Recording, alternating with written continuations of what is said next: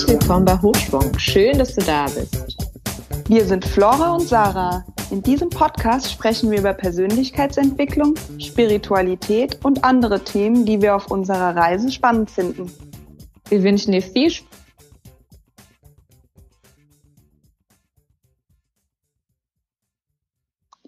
Hallo Flora. Hallo Sarah. Ja, hi. ja, hi, lange. lange ist es her. Monat. ja, wir ja. nehmen heute wieder eine neue Folge auf. Beziehungsweise. Sprich Sarah. Genau. Und zwar über ein Buch von der Stefanie Stahl mhm. und der Julia Tomuschat. Hast du vorher geübt, wie man so ausspricht?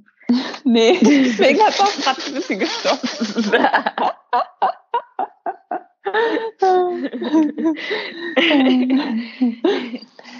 Und zwar ja, heißt das heißt Buch ja. Nestwärme, die Flügel verleiht, Halt geben und Freiheit schenken, wie wir erziehen, ohne zu erziehen. Ich kann mir vorstellen, was es geht. Ein Buch. genau, es geht äh, genau um, es ist ein Buch für Eltern. Und ja, sie, hm, ich finde dieses Buch, um schon mal so vorneweg, genau um was geht's? Es geht eben um, ähm, ja, zum einen eben diese Wärme geben und zum anderen aber auch loslassen und Freiheit schenken. Was ja, ja beides in der Erziehung seinen Platz finden darf. Und es gibt die Personen, denen fällt es halt leichter, Wärme zu schenken. Es gibt die Personen, denen fällt es leichter, Freiheiten zu lassen. Und dieses Buch ist so eine, ja, auch, ist ein Ratgeber, aber auch ein, eine Hilfestellung, um sich selbst da besser kennenzulernen und gibt viele Praxistipps, wie man in zum Beispiel stressigen Situationen handeln kann, wie man das Kind besser versteht, ja, wie man so seinen Weg finden kann, ähm, seinen individuellen Weg mit mhm. seinem Kind in Beziehung zu gehen. Ja, so grob. Mhm. ich finde, auch was du gerade sagst, das ist ja in jeglicher Beziehung auch, was wir erstreben möchten, Freiheit und trotzdem Nähe mhm. oder Wärme. Ja. Ja. Ja, und das Buch lässt sich auch wieder übertragen ne, auf alle Arten von Beziehungen. Also auch mhm. im Beruf, in der Familie mit anderen Familienmitgliedern, in Freundschaften. Also es gibt wieder viele Parallelen zu anderen. Deswegen, ja, dieser, diese Podcast-Folge richtet sich jetzt vor allem an Eltern, aber ich finde trotzdem, dass man auch als ähm, Chef zum Beispiel einiges mitnehmen kann, wenn man Menschen führt und äh, Mentor ist für mhm. andere Menschen. Ne? Mhm. Ja. Ja, weil sie geht, also wenn du magst, können wir gerne einsteigen. Ja, steig mal ein. Also wie hast du überhaupt, äh, hast du, wie kamst du dazu, zu dem Buch? Hat es dir jemand empfohlen oder bist du drüber gestolpert, weil wir Stefanie Stahl ja schon mal gelesen haben. Ja, Stefanie Stahl war ja für mich ein großer Lebensveränderer. Mhm. Dieses Buch, Das Kind in dir muss Heimat finden, hat ja wirklich bei mir vieles bewegt. Und ich höre ziemlich viele Podcasts für Eltern und da kommt das immer wieder, dieses Buch, ähm, mm. wo es auch Podcast-Interviews gibt. Also ich höre auch super gerne Podcast-Interviews mit Stefanie Stahl in mm. anderen Podcasten. Sie selbst hat auch zwei Podcasts. Ja, und, da, da höre ich auch manchmal rein. Ja, und deswegen habe ich mir gedacht, oh, ich habe mal wieder Lust, so ein Buch auch mitzumachen. Oder zu, mm. ich habe es gehört, ähm, wo ich auch mal wieder mir Zeit für mich nehme. Genau. Also ich habe das gehört, aber ich habe trotzdem super viel mitgeschrieben und pausiert und dann auch die Meditationen versucht zu machen und habe das wieder so nicht ganz so viel erarbeitet wie damals, aber im Rahmen meiner Möglichkeiten mit zwei Kleinkindern habe ich versucht, ähm, die Übungen zu machen und da auch ja noch mal näher hinzuschauen. Vieles war mir schon vertraut, nur ich finde, wenn man die Übungen ein paar Jahre später noch mal macht, kommen auf einmal so andere Dinge zum Vorschein. Fand ich auch super spannend. Genau. Ja, magst du uns sehr genau, kannst ja direkt einsteigen und sagen, was, was möchtest du mit uns teilen? Ja, Also sie sagt, es gibt drei psychologische Grundbedürfnisse. Das ist die Bindung, die Autonomie, also die Freiheitsliebe und der Selbstwert. Wir Eltern richten den Fokus auf Bindung und Autonomie und dadurch entsteht automatisch der Selbstwert von den Kindern. Mhm. Und die ersten zwei Jahre sind besonders körpernah, das heißt, die Bindung steht im Vordergrund, das ist diese Nestwärme. Halt geben. Und später, so ab der Autonomiephase, wenn die Kinder ihre eigenen Gefühle entdecken, kommt so langsam dieser Freiheitsgedanke und wir ja, erweitern sozusagen die Grenzen als Eltern und lassen immer mehr los. Die Nabelschnur wird immer kürzer. mhm. Und manchen fällt es eben leichter, dieses Enge, dieses das Kind sehr nah an sich zu spüren und viel zu tragen und zu kuscheln. Und manchen fällt es eben leichter dann ab dem zweiten Jahr, wo es eben ja viel vielleicht um Hobbys geht, wo man viel draußen ist, die viel machen lässt, auf dem Spielplatz klettern und loslassen. Ne? Und da gibt's verschiedene Elterntypen und demnach da, verschiedene Herausforderungen.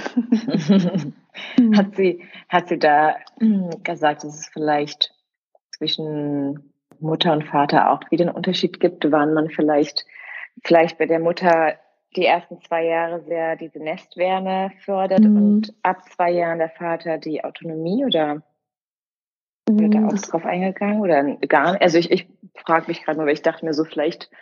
Mhm. Ja, ich bin mir jetzt gerade gar nicht sicher, ob sie äh, da speziell drauf eingeht, weil ich mir dazu keine Notizen gemacht habe. ähm, deswegen kann ich es dir nicht sagen. Ähm, aber trotzdem habe ich, glaube ich, dass sie jeden Elternteil gut abholen kann, wo er oder mhm. sie gerade steht. Ja, dann geht's um die Glaubenssätze. Das war ja auch mal wieder interessant. Ich lese gerade mal einen Satz vor, den ich super zusammenfassend wieder für das Thema finde. Es sind nicht die Ereignisse an sich, die uns die Probleme bereiten, sondern unsere Interpretation der Ereignisse. Wir alle deuten die Welt da draußen und jede Situation, die wir erleben, durch die Brille unserer Glaubenssätze. Und das ja. fand ich einfach wieder super spannend, weil jeder macht sich die Welt, wie sie ihm gefällt. Oder nicht gefällt. Oder nicht gefällt, genau.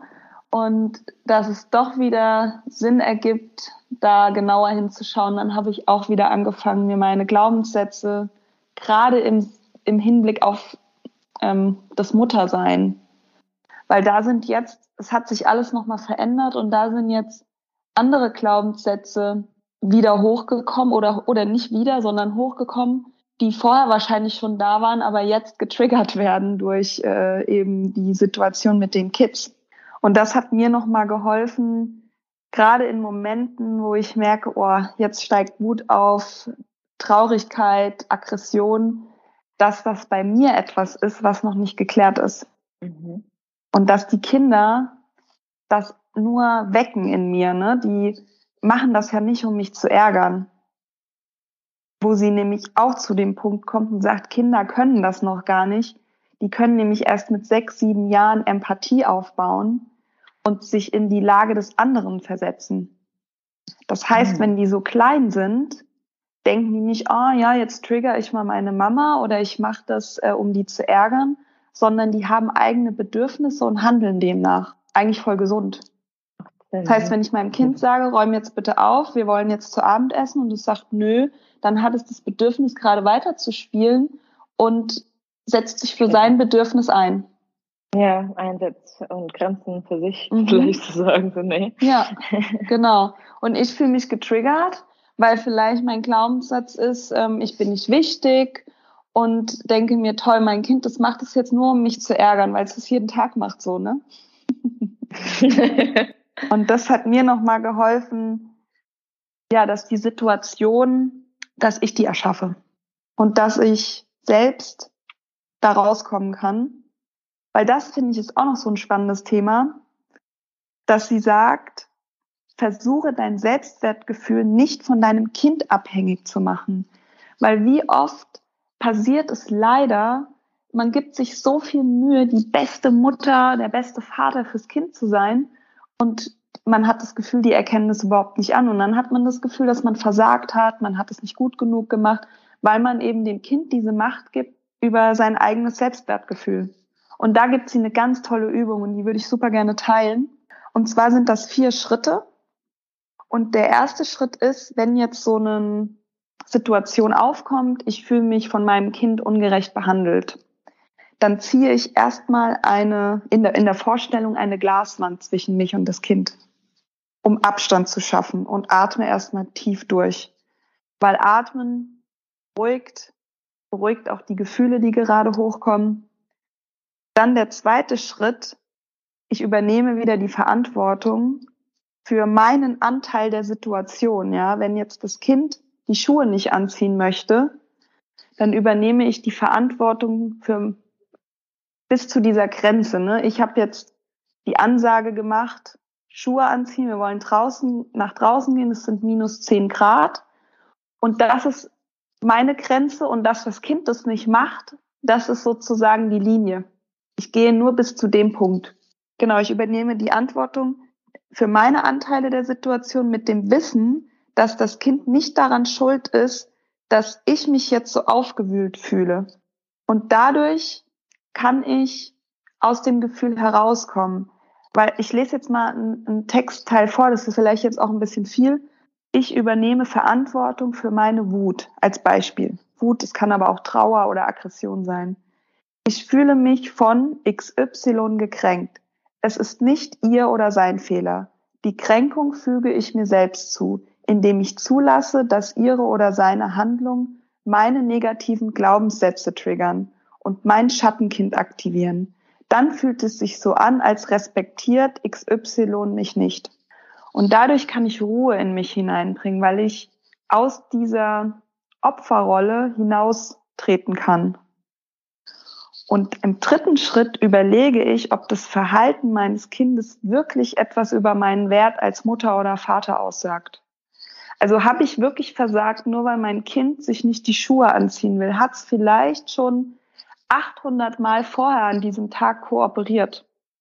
Sich den Mund abgeputzt nach dem Essen, sich ähm, die Hände gewaschen nach dem Toilettengang. Vielleicht hat es schon viele Momente vorher, ich nenne es jetzt mal, funktioniert.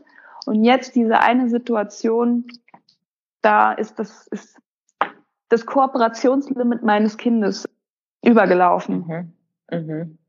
Und dann der vierte Schritt versuche ich zu verstehen, was, was mit meinem Kind los ist, was ist die Botschaft dahinter. Und da kann man dann nochmal hineindenken, wie jetzt zum Beispiel mit dem, mit der Kooperation. Vielleicht war das Kind schon den ganzen Tag im Kindergarten, musste dort teilen, ruhig am Tisch sitzen, Danach waren wir noch im Supermarkt und es musste äh, die Quengelzone ruhig durchqueren. Also Empathie eigentlich zeigen. Genau, ja. Empathie und die Botschaft dahinter. Warum will es nicht die Schuhe anziehen? Vielleicht habe ich ihm die falschen Schuhe hingestellt. Es will lieber die anderen Schuhe anziehen.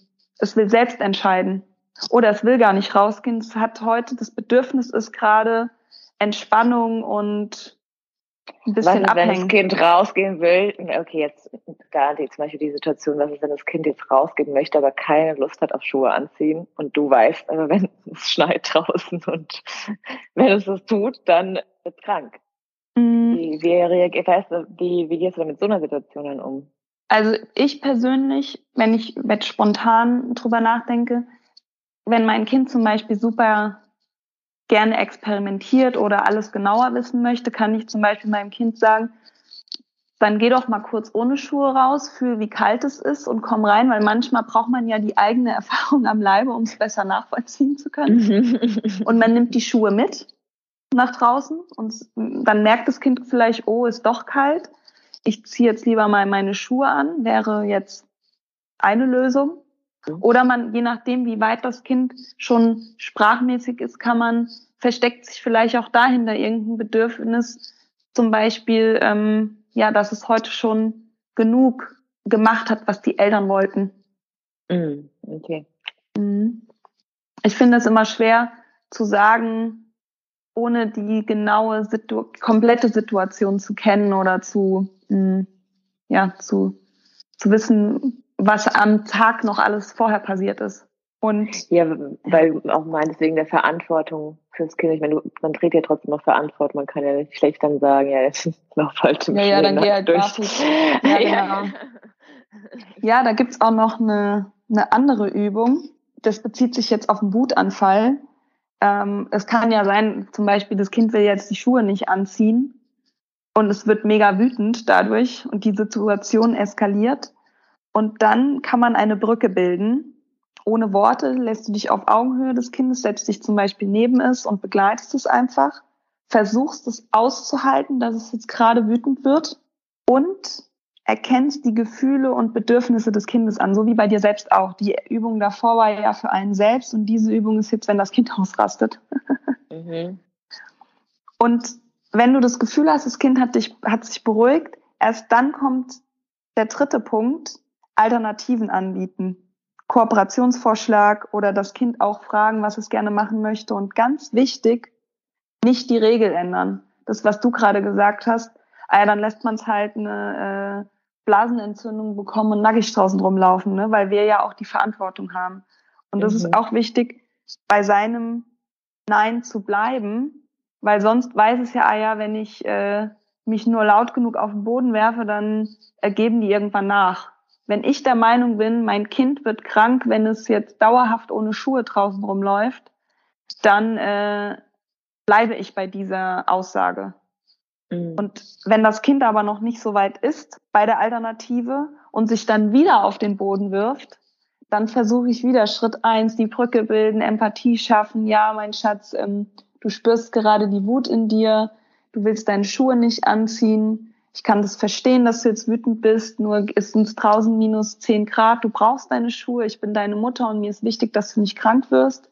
Trag die Verantwortung für deine Gesundheit, dem Kind auch erklären, warum es die Schuhe anziehen muss. Und eben diese Gefühle, den Gefühlen Raum geben, dass das Kind, das darf ja auch Ärger mal haben, dass es mal nicht nach seinem Kopf geht, ne? Mhm. Und ich glaube, die Challenge ist, dass auch nicht immer so viel Zeit ist. Äh, weißt du, morgens stressig, die Kita geht los und du hast vielleicht nicht Zeit, 200 Schleifen zu drehen, ne, bis das Kind. ähm, ja, ich glaube, das ist das so. Ist wieder die, 6 Uhr abends. ja, genau, sitzt also, immer noch da. Mit den Schuhen, ja. die Schuhe anziehen. Und ja, und das finde ich, kann man ja auch super übertragen auf, auf andere Situationen, ja. Wenn du einen Mitarbeiter hast und der will jetzt äh, die, ein, die einzige Sache ist, die Empathie ja da ist bei den Mitarbeitern dann, ne? Ja. Also die, ja. sind ja nicht Kinder. Aber ja, da ja, genau. eine andere Übung, die erste Übung quasi. Ja, dich abgrenzen, genau. Genau. Mhm. Ja. Und was sie auch sagt, ist, also gerade Methoden in stressigen Situationen ist das Atmen. Surprise, surprise. es beruhigt einfach die Gefühle und was auch noch hilft, ist Bewegung, weil klar, wir haben Stress im Körper und dich so ein bisschen abschütteln. Und was ich auch super spannend fand, was ich vorher noch nicht wusste, ist Rechnen. Das heißt, wenn dein Kind gerade ausrastet und du merkst, boah, du könntest gerade mit ausrasten, bevor du mit ausrastest, stellst du dir im Kopf eine krasse mathematische Aufgabe, weil dadurch werden die vernünftigen Teile in unserem Hirn aktiviert und es fällt uns leichter, wieder runterzukommen und uns nicht mitreißen zu lassen von, von diesen Aggressionen, die, die gerade um uns drumherum passieren. das fand ich mega spannend. Mhm. Das ist ja auch beim, ich weiß noch, dass man als Kinder nicht ähm, Pipi machen konnte, weil man irgendwie aufgeregt war, weil man in einem Raum war, wo so viele Leute war, war auch der Tipp, zu etwas Schweres zu buchstabieren, weil man dann halt die ab abgelenkt ja, genau. ist von was passiert draußen, genau. Ja, ja, das möchte ich. Jetzt, wo wir drüber sprechen, habe ich äh, gerade gemerkt, dass ich das noch gar nicht ausprobiert habe. Bei mir ist immer das Atmen so der, mein, meine Methode ist das Atmen. Mhm. Tief durchatmen. Und was ich aus dem Buch auch mitgenommen habe, was ich seitdem mache, dass ich mir selbst sage, ich bin ich, du bist du. Ich bin ich, du bist du. Das ist mein Mantra, wenn gerade so eine Situation eskaliert. Oder in meinem Fall, ihr seid ihr, wenn, wenn beide eskalieren. Ja. Das mache ich wirklich, seitdem ich das Buch gelesen habe. Es ist mein Mantra.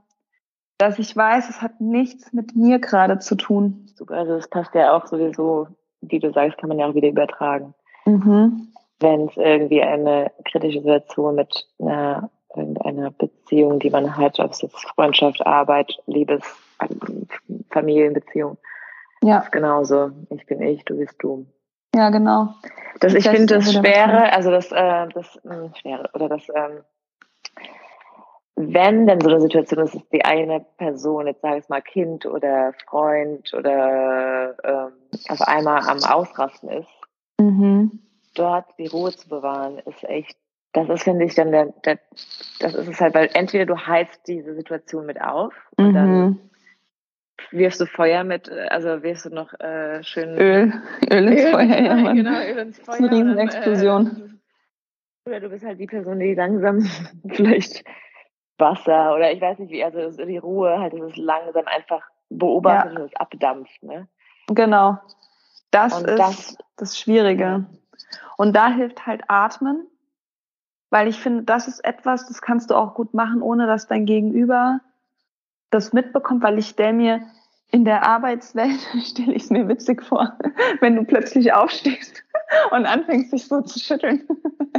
Ja, so, ja, genau. Oder du rechnest, äh, buchstabierst. Zoom-Calls, mach's mal kurz. genau. Bild aus. Ja, genau. Ich finde, das ist das Schwierige. Nur der erste Schritt ist ja, wenn du erkennst schon mal, dass die Person die Person ist und du du. Ja, ja. Ist genau. ja der erste, das, das ist schon mal, sehr.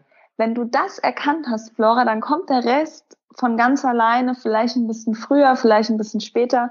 Und es wird immer mal wieder Situationen geben, wenn es emotionale Themen sind oder du vielleicht auch einen schlechten Tag hattest, dass es dann auch mal wieder eskaliert. Nur ich finde, es macht die Summe der Dinger, äh, der, der, der Momente. Weißt du, wenn du. Dinger. das war nicht so der Dinger, Leute. Können wir das bitte als Zitat aufschreiben? Die Summe der Dinger. äh, äh, macht eine Woche.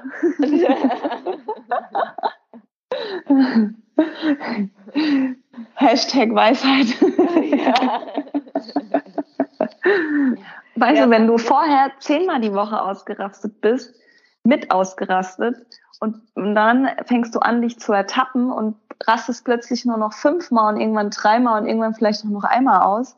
Und dann ist ja schon mal super viel, weil es ist ja auch anstrengend. Diese Gefühls, dieses gemeinsame Ausrasten ist ja super anstrengend für beide Seiten, plus diese schlechten Gefühle, die man danach noch hat, weil man sich denkt, oh, ich hätte es gerne anders gemacht, ne? Dieses ja, nachträgliche so. drum trauern, oh, warum bin ich schon wieder ausgerastet und ich will das doch gar nicht und das wird ja besser und der erste Schritt ist eben, dass man es erstmal erkennt, dass man selbst die Verantwortung übernehmen kann und nicht sagt, ja, mein Kind ist halt schwer und deswegen raste ich regelmäßig aus, halt normal, ne? Ja, auf jeden Fall. Also bei Kindern ist es wieder was, also ich finde jetzt auch so, nachdem du das auch nochmal gesagt hast mit der Empathie, was ja, ja auch super wichtig ist, zeitgleich weiß ich nicht, ob viele Leute aus da draußen auch Leute gibt, die älter sind und auch nicht so wirklich Empathie empfinden haben. Bestimmt auch. Mhm. Das ist wahrscheinlich dann auch schwer, ne, dann äh, in dem Moment ja zu kooperieren. Ich frage mich halt dann nur, um das jetzt gerade mal zu auf eine andere Situation zu bringen von einer mhm. Erwachsenen. Ähm, du zum Beispiel bist mit einer Person und die rastet gerade aus, weil weiß, dass es eigentlich von irgendwo anders herkommt, genau dieses, dieses Mantra kann dann kommen, ich bin ich, du bist du. Ja. Und trotzdem ist es ja nicht in Ordnung, dieses, diese Person das so bei dir rauslässt. Mhm. Mhm. Ich meine, in dem Moment, das zu regulieren, dass du quasi nicht ähm, Öl ins Feuer wirfst und es langsam abpasst, ist super. Ich glaube, also ich kann es von mir, ich kann hier von mir sprechen, ja. dass danach im Nachhinein ich mir denke, trotzdem ist es in Ordnung, sich so zu verhalten. Und quasi du, dass, dass man äh, quasi als Mülleimer genutzt wird in dem Moment. Mhm, als für Ventil, die Emotion, ja. die andere Person, ja genau. Mhm. Und ähm, das finde ich halt dann, also dieser nächsten Schritt, das finde ich halt, also ich, ist es dann super, glaube ich, dann am nächsten Tag quasi oder irgendwie ja. Tage später darüber das, das anzusprechen und zu sagen, dass man das nicht in Ordnung fand. Und ich finde, ja, das ist das ist, glaube ich, nochmal wichtig, weil man es überträgt und dann jedes Mal einfach mit sich machen lässt. Im Erwachsenenalter, wo Empathie gespürt wird. Ja, ähm, das stimmt. Ich glaube, das ist da, also, oder ja. kann halt auch sein, dass die Person merkt, dass, dass die Person immer Ventil bei dir ablässt, weil vielleicht vorher du mitgemacht hast. Und mhm. man möchte ja, vorher will ja einfach nur wachsen, Mensch. Und äh, sich ausbreiten. Und wenn du das halt nicht tust, merkst du, okay, bei, bei der Person funktioniert es halt nicht mehr. Vielleicht wird es dann auch weniger. Ja, ich kann es verstehen, vor allem wenn du selbst ein empathischer Mensch bist und wirklich eher eine Challenge hast, da dich komplett abzugrenzen, dass es jetzt wirklich nichts mit dir zu tun hat. Ja, genau. Mhm. Ich glaube, es lohnt sich immer lohnen, wenn es mhm. explodiert, ne? Weil nach so einer Explosion kommt ja meist wieder Ruhe auf. Wenn ich jetzt an ein, eine Situation denke, wenn man die vielleicht öfter hat mit der Person. Mhm. Kann auch sein, ne? bevor man es auch selbst noch weiter in sich reinfrisst. Aber ich denke mir auch, wenn man die Kapazität hat, den anderen den Raum geben, die Wut, die Aggression aushalten. Und wenn man das Gefühl hat, es wird ruhiger, das ist ja manchmal schon in dem Gespräch kann das ja sogar schon passieren, dass man sagt, ja, ich kann man ja auch sagen, ich versuche zu verstehen und zu akzeptieren, dass du gerade wütend bist. Nur trotzdem finde ich die Art und Weise, wie du da mit mir gesprochen hast, finde ich nicht richtig. Ich habe mich so und so gefühlt, dann auch die Gefühle äh, vielleicht mitteilen. Wenn du so gegenüber Menschen reagierst, dann kann der andere sich so und so fühlen, weil die Person ähm, weiß es vielleicht auch nicht besser, weil da will ich gleich auch noch was zu sagen. Ja, der Person schon sagen, dass du die Art und Weise nicht gut fandest. Dass genau. sie vielleicht das nächste Mal sagen soll, wenn du selbst nicht mit diesem, mit dieser, mit diesen krassen Emotionen umgehen möchtest, ähm, wir unterbrechen das Gespräch, du gehst erstmal eine Runde schreien oder so und dann äh, können wir uns Kommst wieder zurück. ja, genau. Aber macht es bei den Kindern auch, Sarah, dass wenn, also nachdem es dem auch nochmal erklären, quasi, ähm, dass ähm, das nicht in Ordnung war, wie es ja oder oder nicht? Also wir sind noch nicht an einem Punkt, wo wir, dass wir jetzt dass die sagen, du scheiß Mama oder irgendwie sowas, sowas machen die noch nicht. Mhm. Aber was wir momentan machen, was, was die halt viel machen zurzeit, ist hauen oder schlagen oder beißen. Mhm. Und dann mhm. versuche ich schon, wenn die sich wieder beruhigt haben, beide, die, die gebissen wurde, hat keine Schmerzen mehr. Die andere, die, die kam auch drüber hinweg. Dann nehme ich mir die schon zur Seite und erkläre ihnen, warum wir das nicht machen und mhm. biete Alternativen an. Du darfst immer den Boden hauen oder in Kissen beißen. Ich gebe denen schon Alternativen, aber so wie jetzt diese Situation, die du geschildert hast, an dem Punkt sind wir nicht. Ich glaube, mhm. das hat man dann erst später, wenn die auch mehr Wortschatz haben ja. und mehr emotional gegen mich auch du Kackermama oder was, was sie da so für, für, für Worte in den Mund nehmen. Aber ich sag denen ganz klar, weil manchmal, ey, wirklich, wir spielen und aus dem Nichts kommt plötzlich so eine Backpfeife von der Seite und du hast mit nichts gerechnet. Und dann nehme ich schon die Hand und sage auch in einem bestimmten Ton, nein, ich möchte das nicht, dass du mich haust, es tut mir weh. Weil die ja schon wissen sollen, dass da meine persönliche Grenze ist, ne? Auch wenn, auch wenn ich am liebsten loslachen würde, weil es tut ja noch nicht so weh, ne? weil ich die Situation von außen denke, ich muss voll witzig aussehen, idyllisches Spiel, ne? Und plötzlich kommt so ein Seitenklatsch. Oder das. Das ist auch so ein Punkt manche Sachen, die sind einfach so witzig und du würdest lachen, aber du weißt ganz genau, wenn du jetzt lo loslachst, ja, verkackt weiter. Ja, genau. Wochen, weil ich es immer wieder mache. Also ich glaube, du darfst es nicht dabei haben, gerade Sachen, ich Ich muss auch manchmal sagen, ich so zu meiner Mutter nicht lachen. Die lachen sonst immer wieder, weil es halt voll witzig ist, ne?